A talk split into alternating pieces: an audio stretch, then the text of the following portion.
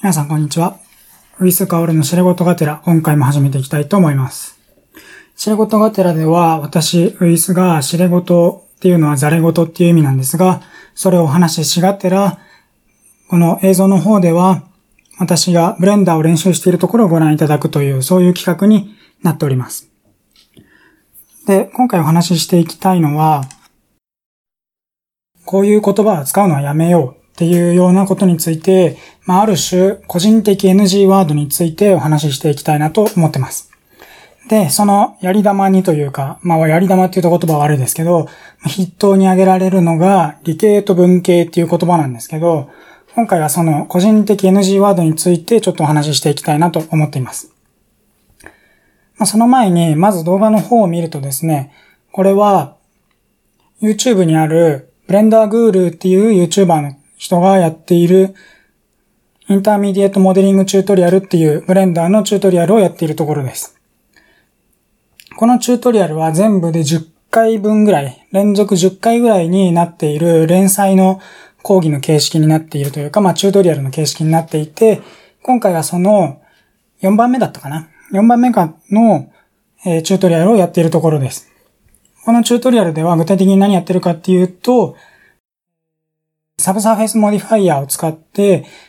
なまってしまったというか、なめってしまったモデルに対して、そのモデルの表面をきちんとこう、もう少しエッジを効かせるというか、完全にこう90度とか、そういう鋭角にとんがってほしいわけではないんだけど、まあ、ある程度の、こう、丸まりを持った、でもこう鋭い角みたいな。なんていうかこう、あれですね、その、R の小さい角みたいな感じですかね。今はすごく R が大きくって、その極率半径みたいなものが大きいので、すごい全体としてぬるっとした形になってますけど、もっと極率半径の小さい、だいたい平らなんだけど、その角のところでくるっとこう、丸々みたいな。完全にとんがるわけではないけど、もうちょっと、こう、エッジ部分をシャープにしたいと言ったときに、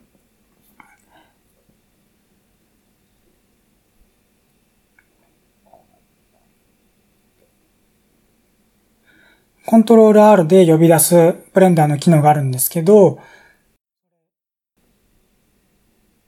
edge loop ですね。 edge loop っていう機能があるんですけど、その edge loop を作って、 subsurface modifier でなまってしまった角とか、なまってしまった、まあ、ヘリですね、縁みたいなところの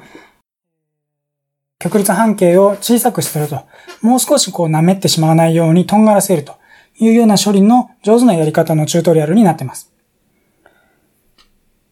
これは第1回、2回、3回とやってきた状態で、この、これは金床、金床っていうのはこうトンカチで叩く時の下側にあるまな板みたいなものですけど、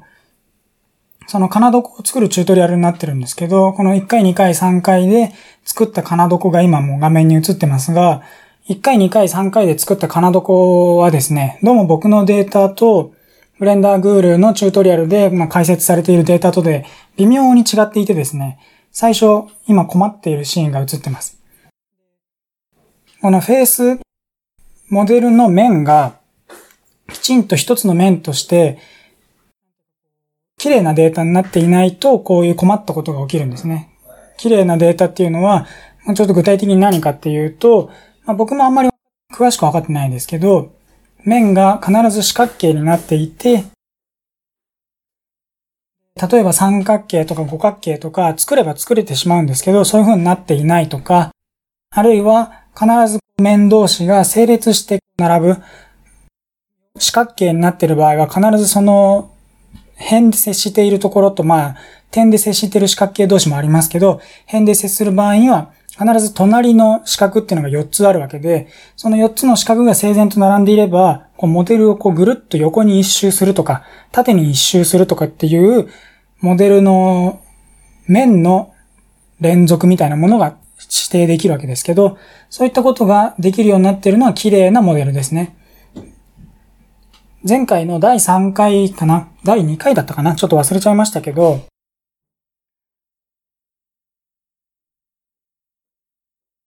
ブーリアン演算っていうのをモデルに対してやるっていう処理をやったんですけど、そのブーリアン演算をするとモデルが汚くなってしまうんですね。で、ブーリアン演算をした時にモデルが汚くなってしまうのは、まあ、ほとんど避けられないんですけど、まあ、もうそれで汚くなってしまった時に、どうやって綺麗なモデルに復元するというか、直していく、修復していくかっていうテクニックが、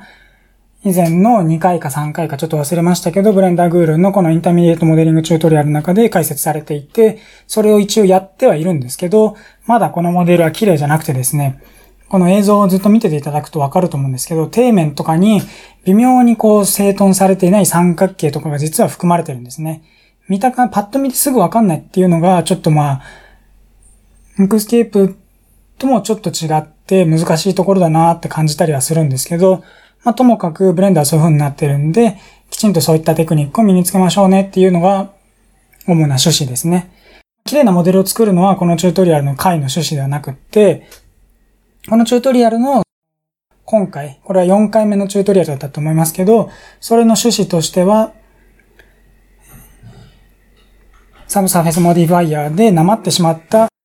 面の曲率半径を小さくするっていう、そういう処理なんですけど、まあ、ともかくですね、そういったことを今このチュートリアルでやってる映像になってます。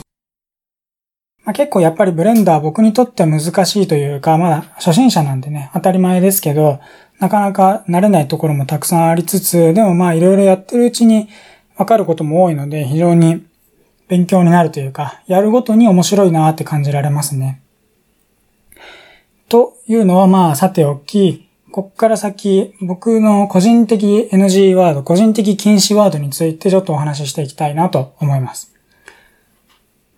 個人的 NG ワードの代表格として僕がいつも挙げているのは、まあ、理系文系っていう言葉なんですけど、まあ、その前になんで個人的 NG ワードを自分で設定してるのか。まあ、今日はこの録音のために仕方なく理系文系という言葉をたくさん使ってしまいますが、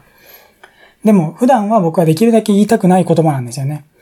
で、できるだけ言いたくない言葉って皆さんの中にもあると思うんですけど、暴言を積極的に使っていきたい人ってまあ中にはいると思いますけど、あんまりいないんじゃないかなと思いますし、相手をこう、バリ雑言で冒涜したり侮辱したりするような言葉ってあんまり美しくないですし、あと、まあ TPO によりますけど、食事の場では、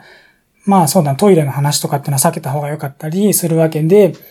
その、まあ状況とかに応じて使う言葉っていうのは選ぶべきですけど、状況によらずですね、使う言葉は選ぶべきだなっていうのは僕は思ってます。まあ状況によらず使わない方がいいだろうと思っている言葉があるんですね。で、使うっていることは確かマザー・テレサの言葉だった気がするんですけど、マザー・テレサの引用というか、マザー・テレサのセリフというか、マザー・テレサが言ったことの一つであったと思うんですけど、使っている言葉は習慣になるとかっていうそういう格言があるんですね。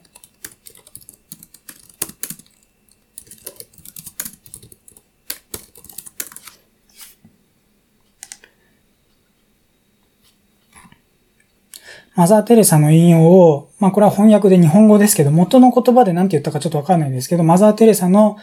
格言で有名なのがですね、思考に気をつけなさい。それはいつか言葉になるから。言葉に気をつけなさい。それはいつか行動になるから。行動に気をつけなさい。それはいつか習慣になるから。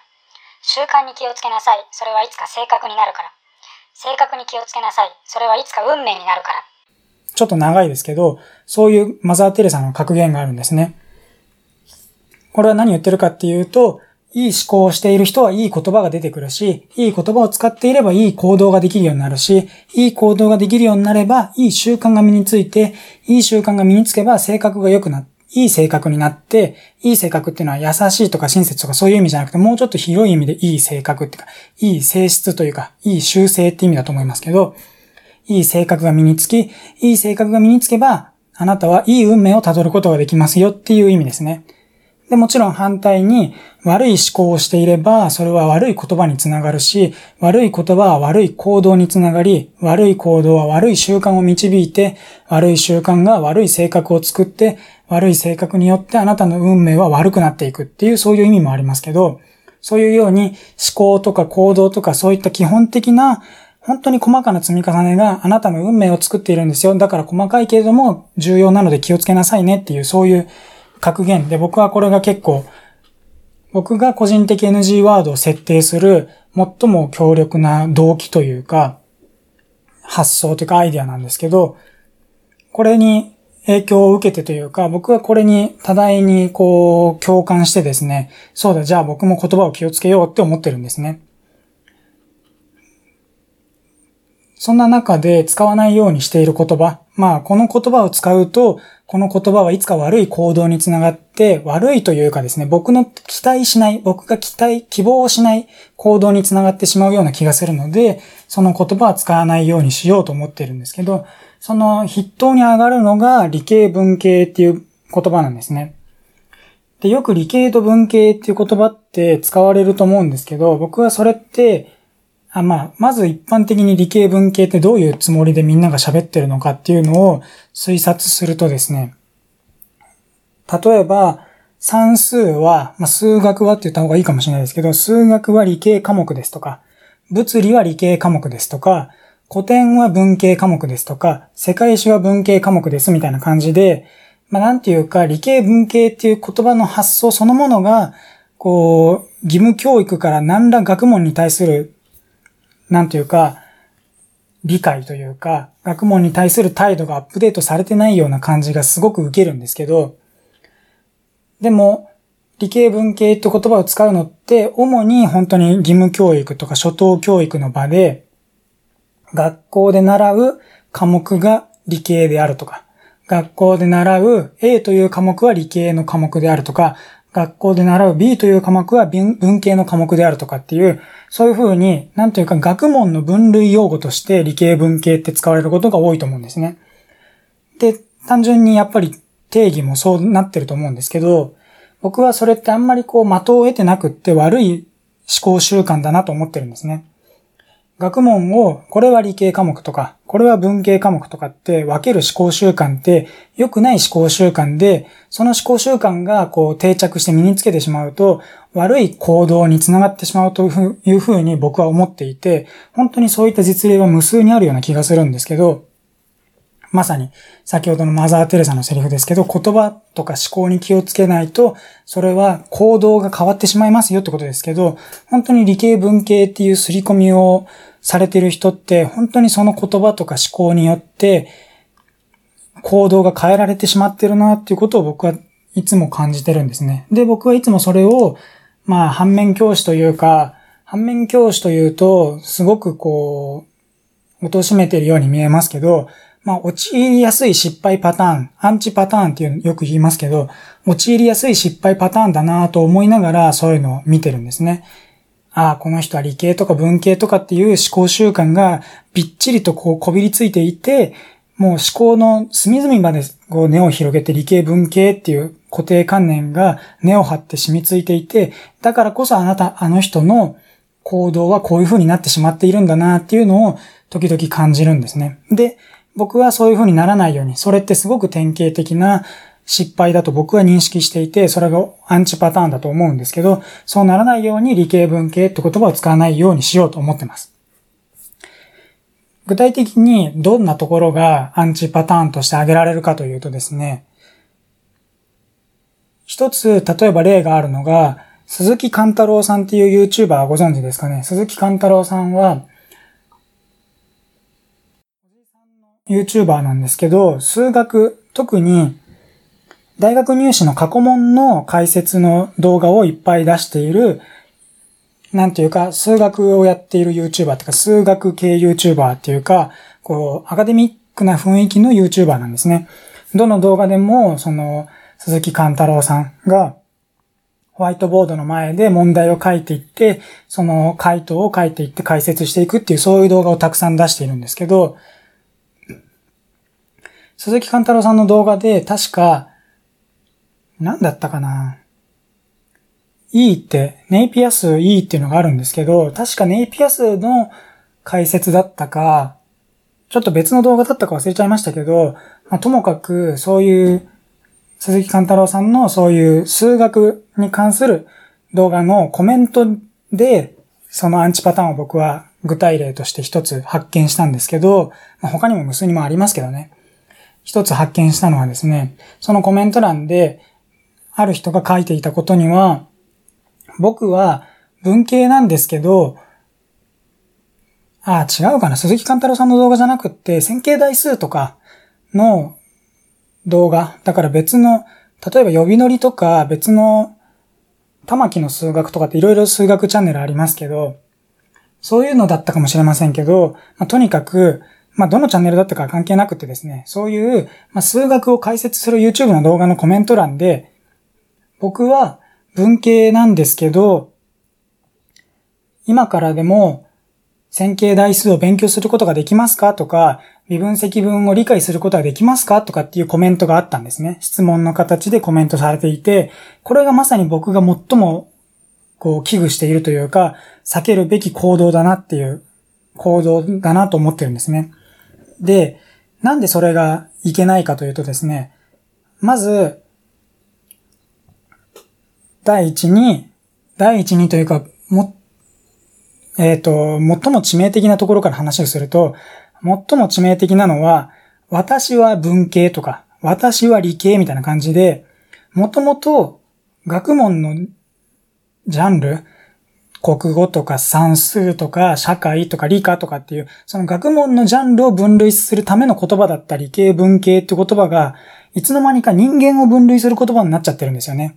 その人は、僕は文系なんですけどって言ってるっていうのは、つまり、僕は文系に属していますっていう意味だと思いますけど、それってまさに、僕は文系なので、か、僕は文系なんですけど、かっこ、すなわち理系科目については全く素養がないし、やる気もないです。まあ、やる気のことはさておき、素養がないですが、みたいなところを、こう、カッコで願意していると僕は思ってるんですけど、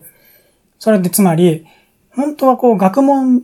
分野を分類するために使われていた理系文系っていう言葉が、いつの間にか人間を分類してるんですね。彼は理系の人間とか、彼は文系の人間みたいな感じで、人間を分類してしまってるんですね。で、人間を分類してしまってることによる最大の弊害はこれで、線形代数なんて、本当にインターネット上にいくらでも教材があるし、本屋さんに行けばいくらでも参考書が売ってるのに、だから、いつでも誰でも簡単に勉強し始めることができるのに、僕は文系だから勉強す、線形代数に手を出してはいけないとか、手を出しても理解できるはずがないとかっていう思い込みを生んでしまってるんですよね。それが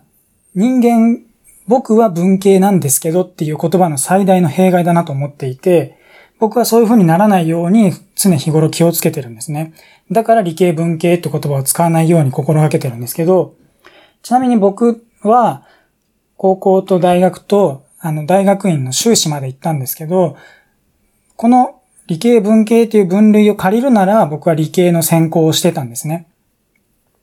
なんか僕はサイエンスの、僕は科学が大好きなので、サイエンスの専攻、まあ具体的に言うと地球科学とか惑星科学って言われるものを専攻していたんですけど、それはともかく、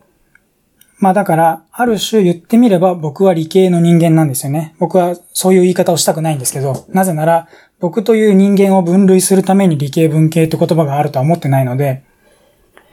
それは言いたくないんですけど、でもまあ、理系文系を人間を分類するために使っている人の表現を借りるなら僕は多分理系なんですね。でも僕はだからといって世界史に興味がないとは言わないですし、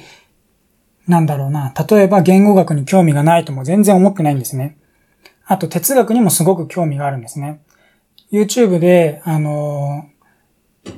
MIT かな？ハーバードかな？の白熱教室でマイケル・サンデル先生がハーバードですね。で、やった全十何回のこれからの正義について語ろうっていうか、まあ、英語で言うとジャスティスっていう講義がありますけど、その講義の動画とかをですね、まああれ違法アップロードだとは思いますけど、でも見て、なるほど哲学って面白いなとかって思いながら、コミュニタリアンってこうなのかなとか、リバタリアンってこうなのかなとか、功利主義ってこういうことなのかなとか、あるいは、あれは法哲学って言われる分野ですけど、そういった哲学的なバックグラウンドに基づいて、じゃあ法律はこういうふうに設計しましょうっていうふうに、まあ哲学っていうある種抽象的だったものを実世界に応用する、適用するときにどういうふうにその哲学的な思想が反映されていくのかっていう、哲学のだからもうちょっと実用的な部分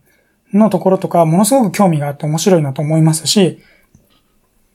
あと歴史だとヒストリアムンディっていう YouTuber の人がいるんですけど、その人はまあ YouTuber と言うべきかどうかちょっと微妙ですけど、実際に現行の現職で高校の歴史、世界史の教師をやっている方だと僕は認識してるんですけど、もしかしたらちょっと違うかもしれないですけど、まあそんな方で、そのヒストリアムンディの YouTube チャンネルにはものすごい膨大に世界史の講義が載ってるんですね。なので、それを、まあある意味全部見るだけで、高校の世界史とか全部カバーできるんじゃないかぐらいの知識が身につくと思うんですけど、でも、それぐらい、まあ、膨大な情報と膨大な情報量と、あと、ヒストリア・ムンディの先生、ムンディ先生って言われてるみたいなんですけど、なんか、ちょっとお名前ちょっと忘れましたが、あの、その方の板書と解説で非常にわかりやすくって面白い YouTube の動画になってるんですけど、それとかも僕はものすごく興味あってよく見てますし、で、僕はそれで最近知った知識としては、あれですね、世界宗教って言われるイスラムとキリスト教と仏教があって、でもうちょっと、なんだっけな、民族宗教って言われるんだったかな。ちょっと忘れちゃいましたけど、民族宗教と言われるのが、ヒンドゥー教と、あとユダヤ教ですね。ヒンドゥー教は、インドで信仰されているもので、えー、ユダヤ教はイスラエルかなそのあたりで、ちょっとごめんなさい。地理的に、僕あんまり詳しくないので、地理的な情報は不正確かもしれないですけど、まあ確かイスラエルあたりで信仰されている民族宗教がユダヤ教だった気がするんですけど、で、まあユダヤ教に基づいてイスラムとキリスト教がこう派生して生まれたし、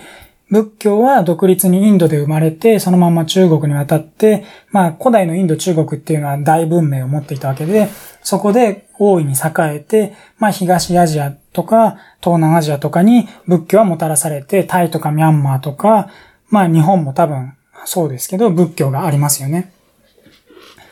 っていう感じで、まあ世界宗教として仏教、キリスト教、イスラム教があって、で、民族宗教として、もちろん無数に宗教はあるわけですけど、主要なものとしては、だから信仰している人の人数が、人口が多いものとか、世界史に与えた影響の大きいものっていう意味で言うと、多分、ヒンズー教、ヒンドゥー教とユダヤ教が、まあ民族宗教として主要なものに当たるわけだと思うんですけど、について説明されてるのとか非常に面白いなと思いますし、あともう一つ具体例を言おうと思ったんですけど、世界史と哲学とあ、そうだ、思い出した。あの、もう一つは、最近見つけた、非株式会社、いつかやるだったか。非株式会社、これからやるとか、なんかその名前だった気がするんですけど、ちょっとごめんなさい。正確な名前ちょっと忘れちゃいましたが、そういう名前の YouTube チャンネルがあって、そこはまあ結構多種多様な動画を出していて、いろんな種類の動画がある。まあ、なんていうかこう、いろんな種類の動画がある YouTube チャンネルにはなってるんですけど、そのうちのまあ1シリーズで、世界史の中で起こった主要な戦争についての解説動画っていうのがあって、それはすんごく面白いです。例えば、モンゴルにいたチンギスハン？でしたっけ？ちょっともう名前忘れちゃいましたけど、だから興味あるくせに、あんまり頭には入ってない、定着してないっていうのはちょっとまあ問題、問題っていうかまあ、さあ僕の興味はあるけど、定着、知識は定着してないっていうのはまあありますけど、まあとにかく、まあ、チンギスハンがどういうふうに戦争をして、えー、モンゴルから、確か、インドとかもうちょっと西の方まで侵略していた気がするんですけど、ペルシャとかまで侵略してたんだっけな。ペルシャっていう言葉はちょっと時代が違うかもしれないですけど、ちょっと正確に覚えてないですが、まあ、とにかく、モンゴル帝国っていう巨大な帝国を作った偉大な将軍、チェンギスハンとか、フランスの、まあ一番すごい将軍といえばナポレオンですけど、ナポレオンがいかにしていろいろな戦争に勝っていったか、その当時はフランスに対抗するためにイギリスとかドイツとかロシアとかオーストリアとか、そういうところがこう連合してフランスに対抗しようとしていたわけですけど、そういった中でもですね、こう戦線を巧みに動かして、フランスを連戦連勝させていったっていうのがナポレオンのすごいところなわけですけど、そういったナポレオンがどういうことをやってきたかみたいなところもすごく面白い動画になってるんですけど、まあ、とにかく、僕はだから、まとめると、あんまり僕が好きではない表現を使って言うならば、僕は理系の人間ではありますけど、とはいえ、世界史に手を出してはいけないなんて少しも思ってないですし、世界史とか哲学について、むしろ楽しんで知識を獲得しようとしてるんですね。一方で、理系とか文系とかっていう発想が、こう、頭にこびりついてしまった人は、文系だからこれはやる。文系だからこれはやらないとか。理系だからこれはやるけど、理系だからこれはやらないみたいな。自分はってことですけど、自分は文系だからこれはやらないみたいな発想が、どうしても出てきちゃうんだと僕は思ってるんですね。想像ですけど。僕はそういう発想をしないようにしてるんでね。想像ですけど、そういう風になっちゃってるんだろうなって気がするんですよね。だから、僕は文系だけど線形代数の勉強ができますかとか、僕は文系だけどプログラミングができますか？特にプログラミングは多いですね。とかっていう発想とか質問が出てきちゃうんだと思うんですよね。僕はそれはすごく良くないことだと思っていて、もともと学問を分類するためにあった理系文系っていう言葉が、いつの間にか人間を分類することに使われていて、それによって、その発想がこびりついて、こびりついてしまった人は、自分の限界を、自分は文系だからこれとこれとこれができてこれはやらないみたいな。例えば自分は理系だからこれとこれとこれはやるけどこれはやらないみたいな感じで、自分の限界を自分で決めちゃってる、決めるために使われちゃってる気がするんですね。理系文系っていう発想が。それはすごくもったいないことだと思っていて、あなたは理系でも文系でもどっちでもないですと。あなたの興味のあるものを興味が赴くままに学べばいいんですよっていうふうに僕は思いますけど、そういうふうに発想することはできない人本当に多いみたいで、僕は文系だけどプログラミングができますかとか、プログラミングを勉強したらで大丈夫ですかみたいなことを言う人のなんと多いことかっていうのは僕はすごくこう、憂いてるっていうとなんかこう大げさだし偉そうですけど、良くない風潮だなと思ってます。人間に理系も文系もないんですよね。人間は理系科目を専攻にするとか、理系科目が好きだとかっていうことはまあ、100歩譲っていいとしても、私は文系みたいな感じで、人間の種類を分類するものではないですし、何より人間の限界を決めるものじゃない。逆に言うと、僕は土文系なんで、そういうのは苦手なんですけど、とかって、逆にこう文系を言い訳にする人とかっているじゃないですか。なんか統計の話が出てきた時に、いやー僕はちょっと土文系なんでちょっとわかんないですね、とかって言う人っていると思うんですけど、それも僕すごく良くない習慣だと思っていて、その人にとってってことですよ。まあ僕にとっては、まあその人が土文系で統計に詳しくないのはまあ好きにしろよって僕だったら思っちゃいますけど、少なくともでもその人にとってものすごくもったいないことをしてると思っているんですね。その人が土文系だろうがな、そうじゃなかろうが、統計について知りたいんだったら勉強するべきですし、統計について知る必要があるんだったらしなきゃいけないですし、あなたが文系かどうかっていうのは全く関係ないんですよね。っていうか、そもそも人間を分類する言葉じゃないですしね。文系とか理系って言葉は。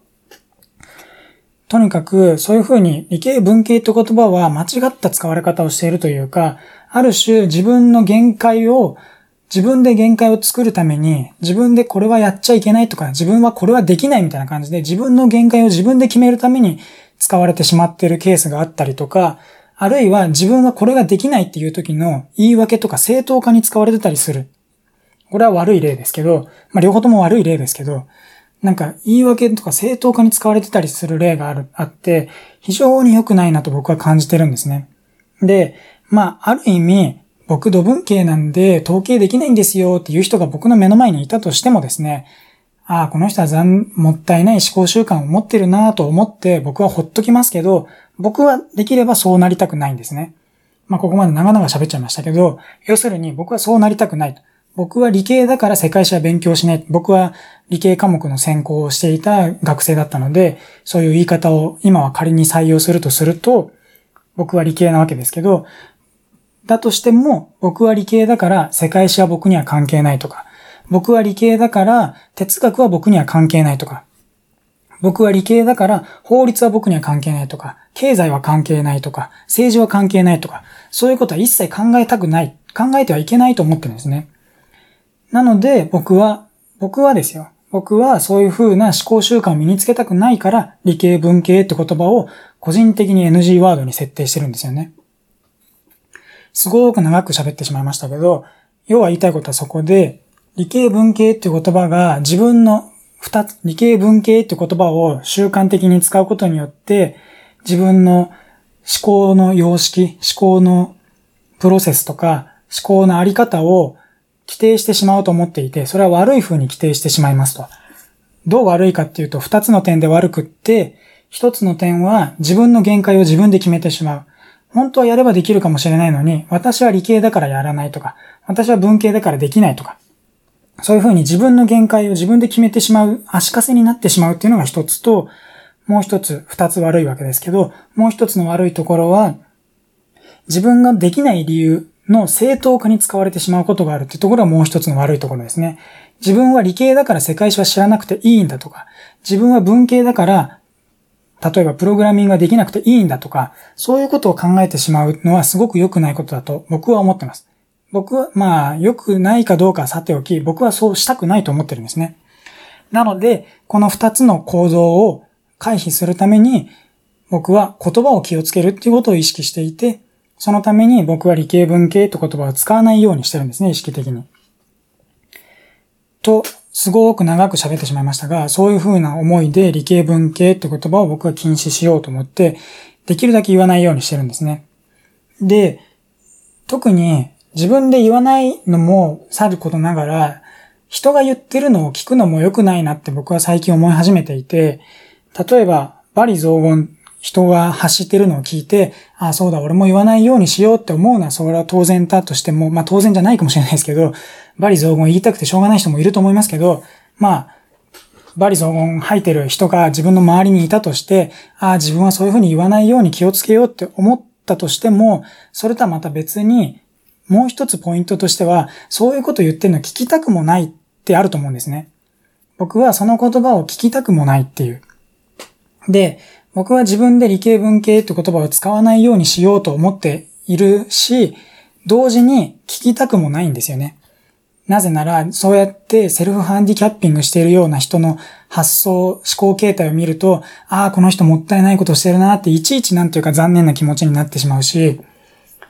あるいは、えっと、自分が文系だからこれはできないっていう、なんかさも自分は土文系なんでなんとかなんですとかって、さも文系だからこれはできなくて当たり前みたいなことを考えている人の発言とかを見るとイライラしてしまうので、できるだけこう聞かないようにしたいんですね。聞いたり見たりしないようにしたいんですね。なので僕は、例えばですけど、ツイッターでは理系文系って言葉をミュートワードにしていて、もちろん自分でもツイートすることはないですけど、それによってこう人が言ってるのも見なくて済むっていうところで、なんていうかこう、徹底してるんですね。僕は理系文系って言葉を言わないようにしたいし、聞かないようにもしたいと思っていて、それによってマザー・テレサの言葉を借りれば、僕の行動が変わって、行動が変わることによって習慣が変わって、習慣が変わることによって性格が変わって、僕の運命が変わると。いうことを思ったときに、自分で自分ができないことの言い訳とかはしたくないですし、あるいは自分でこれは自分は手は出してはいけないんだみたいな感じで自分の限界を自分で決めたくもないですし、なのでそういうふうに自分の運命を自分でこうコントロールするために意識して、そういう言葉を自分で NG ワードにしてるっていうか、自分で言わないように聞かないようにしてるっていう背景があったりしますと。説明が長くなっちゃいましたけど、まあそういう気持ちで僕は自分的 NG ワードっていうのをいくつか設定してるんですね。理系文系はその最たるものなんですけど、で、もう一つだけこれについて言おうと思うんですけど、これについてっていうのは理系文系について言おうと思いたい、言、言いたいことがあるんですけど、そもそも学問が A という学問は理系ですとか、B という学問は文系ですとかっていうことってないと思ってるんですね、僕そもそも。っていうのは、例えば、小学校とか中学校とか高校とかで習うような、本当に基礎的なものは、まあある意味分類できそうなもんですけど、でも実際学問の最先端ってそんなに単純じゃなくって、これは文系とかこれは理系とかって、そんなスパッと切れるようなもんじゃないんですね。そもそも、いろんな要素がミックスしているものになってるに違いないんですね。例えば、あの、例えば、固体、全固体電池。まあ、ちょっとわかんないですけど、例えばの例で言うんで、全然間違ってる可能性がありますけど、全固体電池っていうのがあって、今はスマホでもパソコンでもリチウムイオン電池っていうのを使っていて、中に電解液が入ってるわけですけど、なんか本当に液体が入ってるかどうかはちょっと僕あんまり知らないですけど、でも電解質があるわけですよね。そういうのを使わない全部固体でできている電池っていうのは研究されていて、それによって、その、蓄電効率が上がったりとか価格が安くなるとかっていろいろあると思うんですね。で、コンピューターに、の基板とかで使われている、その電動体としてレアアースとか貴金属とか使われてるんですけど、なんだっけな、都市鉱山って言ったりしますよね。コンピューターの基板の中に金がたくさん入ってるとか、銀とか銅とか、そういうレアメタル系、レアアース系がたくさん含まれているから、実は廃棄されたコンピューターは鉱山と同じぐらいの価値があるとかって言ったりしますけど、そんな感じで、貴重な元素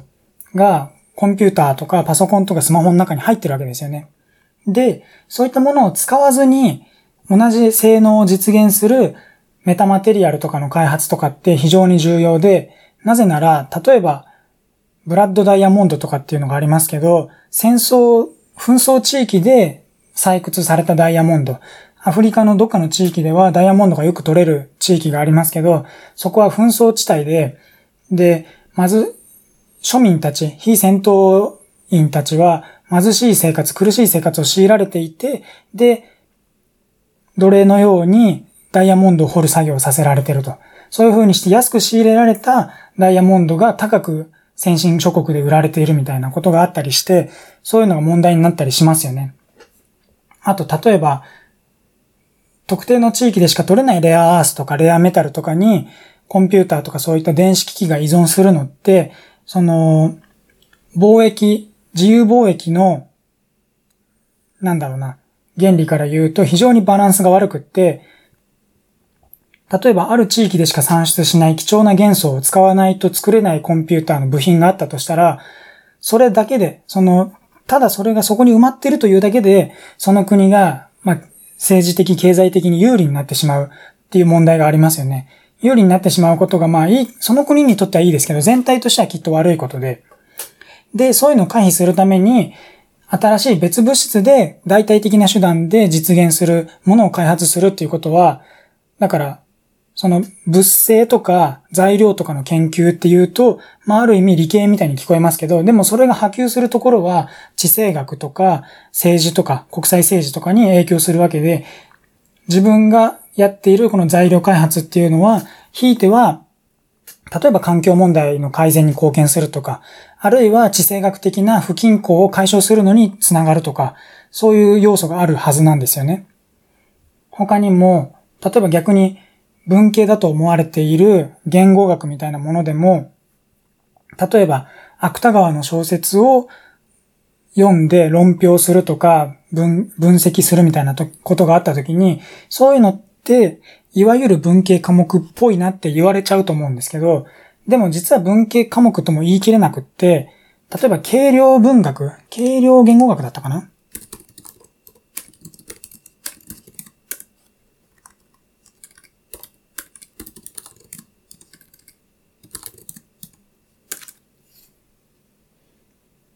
軽量言語学ですね。あ、計算言語学って書いてますね。あ、けん、僕が言いたかったのは軽量文献学ですね。軽量っていうのは測る量ですね。体重計の計と、えー、分量の量で文献学ですけど、例えば、太宰の小説たくさんあったりしますけど、そういった文、文献を統計的手法を用いて分析する。テニオ派の登場頻度はどうだとか、逆に省略される頻度はどうだとか、あるいはどの単語が使われやすいとか、どの単語とどの単語が狂気表現って言いますけど、同時に出てきやすいとか、いうことで、その作家の文体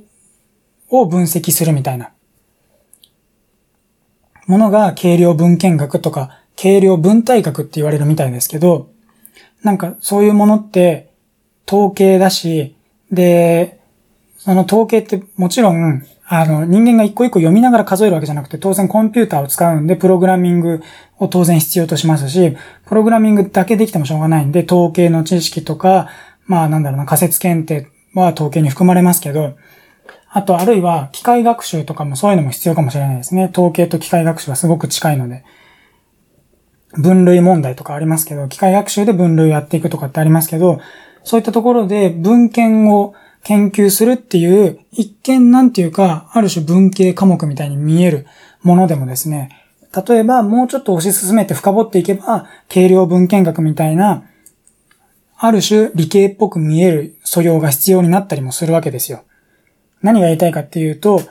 理系とか文系とかっていう分類は非常に浅はかで、なんというか、学問の、なんというかこう、本質とか言っちゃうと大げさ、大げさですけど、でも、本当に、たと、本当にというかですね、学問の先端で起こっていることは、理系文系なんていう、そういう、なんというか、プリミティブな原始的な分類で分類し終えるほど単純ではないんですよね。理系文系っていう言葉を使っている人とか、理系文系っていう思考様式がこびりついてしまった人は、学問の分類っていうことを考えてしまいがちだと思うんですけど、実際の学問の世界はもっと豊かで複雑で、そんな単純に簡単にほいと身分してできるようなものじゃないんですよね。と僕は思ってます。なので、そういう認識って理系文系って言葉を使ってるうちは多分持てないと思うんですよ。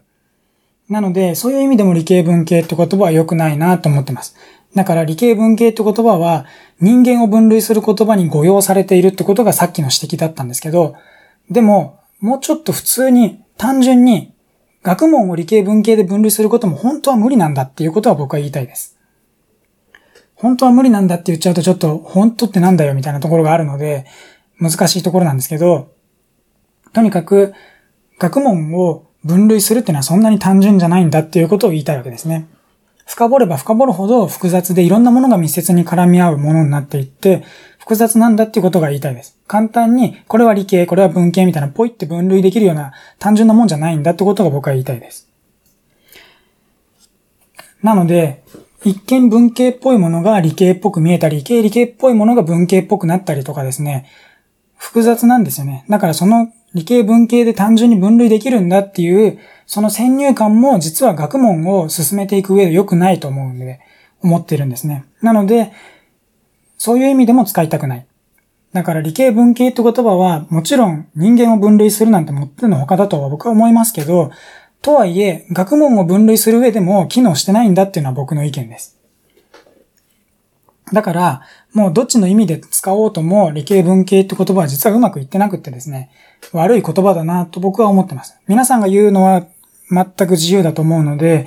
言っていただいても構わないんですが、僕は言わないようにしたい。僕の思考様式は僕でコントロールしたいなと思ってます。なので理系文系っていう言葉がはらんでいる先入観とか、なんていうか思い込みとか、そういったものを僕の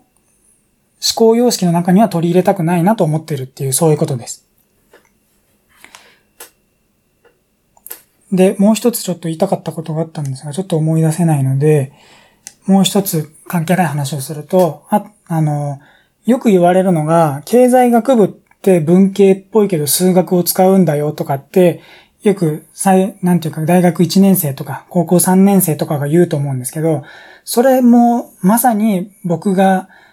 指摘したい典型的な間違った思考様式で、思考習慣だなと思うんですね。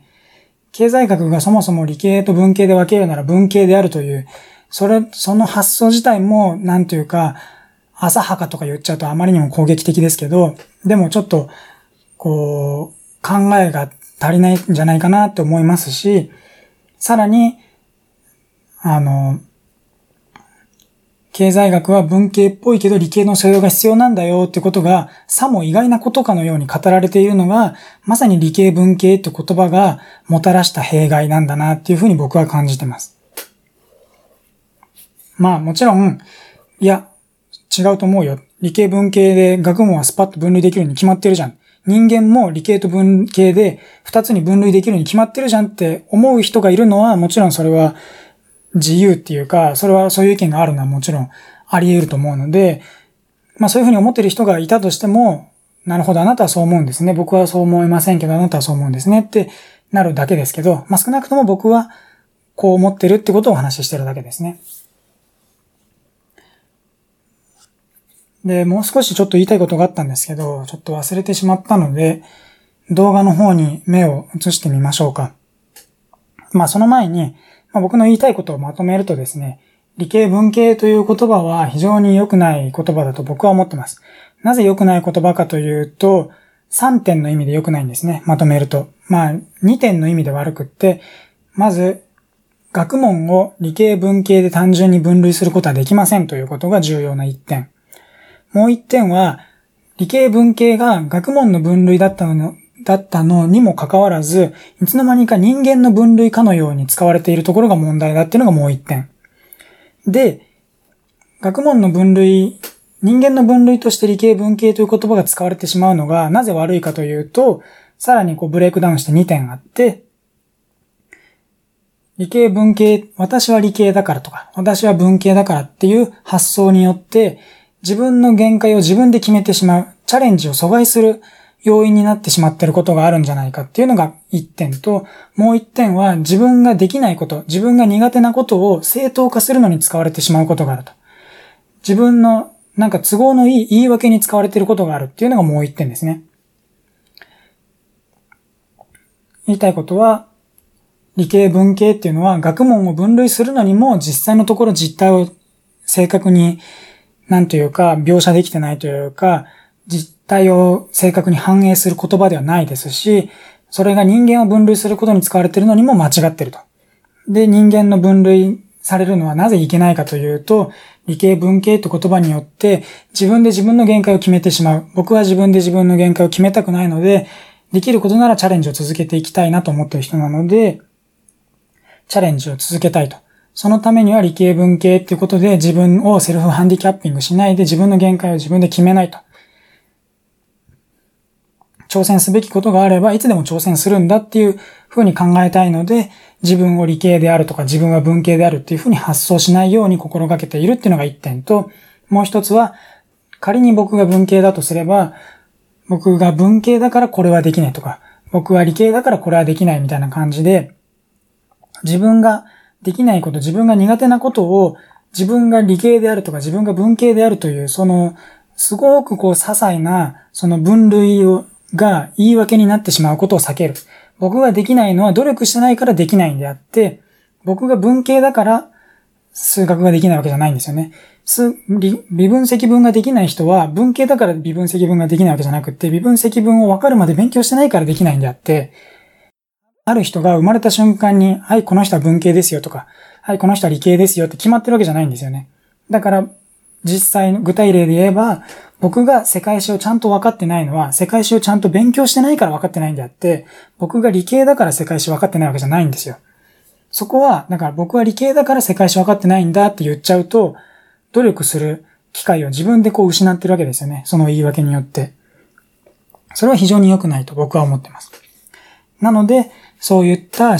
考習慣とか行動習慣を自分に身につけさせないために、僕は理系文系って言葉を自分に NG ワードとして課しているっていう、そういうお話です。まあ、かなり似たようなことを繰り返し喋ってしまいましたけど、言いたいことはそこですね、ポイントは。なので、まあ皆さんが普段ですね、自分にどんな NG ワードを課しているかっていうのはわからないですけど、まあ、もし自分で自分に NG ワードを課していないことがあったらですね、ぜひ自分に NG ワードを課してみるっていうのはいいと思います。この言葉を使っ、積極的に使っていこうっていうのは結構思いつくと思うんですよね。人を褒めようとか、なんだろうな、感謝しようとかっていろいろあると思うんですけど、積極的に NG ワードをこうスペシフィックにこれは絶対に言わないぞとかって、こう、あんまり意識することってないのかなと思うんですけど、だから僕は自分でこの取り組みをちょっと珍しい取り組みだなと思いながらやってるんですけど、まあ、皆さんももし自分的 NG ワードを設定していなければですね、自分の思考様式とか、ひいては自分の運命を変えるためにですね、自分の思考とか言葉とか使う言葉ですね、を気をつけて NG ワードを設定してみるっていうのは、いいことになるかもしれません。言葉に気をつけると自分の運命が変わるっていうのは僕が言ってるんじゃなくって、マザー・テレサも言ってますね。まあ僕もそうだと賛成してますけどね。というところで、僕の今回の知れ事は終わりにしようと思います。まあ、知れ事だと言いながらかなり熱がこもって喋っちゃいましたが、僕としては重重要なことだと思ってるんで、まあ、ちょっと熱っぽく語ってみました。で、動画の方に目をやるとですね、アンビル、金床を作る、まさにクライマックスですね。まあ、見ていた方は、わかると思いますが、いろんなところに edge loop を追加していって、こう、 subsurface modifier によってなまってしまった角をシュッとシャープにする。本当に尖るわけじゃないですけど、曲率半径をキュッと縮めて、よりシャープにするっていう感じですかね。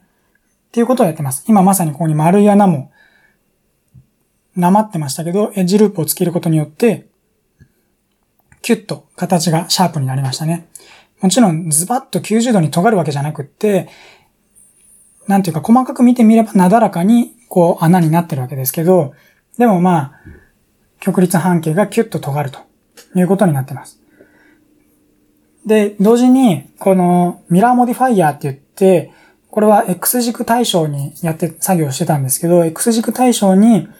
なっていたモデルをですね、 mirror modifier を apply して、適用して、 mirror modifier 適用済みの状態に変えてから、えー、左右非対称な要素のモデリングっていうのを今やりましたね。あの丸い穴ですね。この、なんていうか、こういうモディファイヤー系、サブサーフェスモディファイヤーとかミラーモディファイヤーとか、モディファイヤーを適用、なんていうかこう、モディファイヤーとしてくっついてる状態と、モディファイヤーが適用し終わって、モディファイヤーはもはや、こう、くっついてないんだけど、モデルの形はそれにこう、ビシッと定まった状態っていうのは、その二つの状態の区別ってなかなか直感的に分かりづらいかもしれないですけど、実はこれインクスケープにもあって、インクスケープをやってたことによってこの概念の理解が進んだかなって気がしてます。インクスケープだと、パスエフェクトってやつですね。パスエフェクトがかかった状態のパスと、そのパスエフェクトを適用して、形は変わってないんだけど、パスエフェクトがもはやなくなった状態のパスっていうのは2段階あるんですよね。この概念を身につけたらられたのはインクスケープのおかげなんで、インクスケープやってたから、ブレンダーの概念がスッと頭に入る。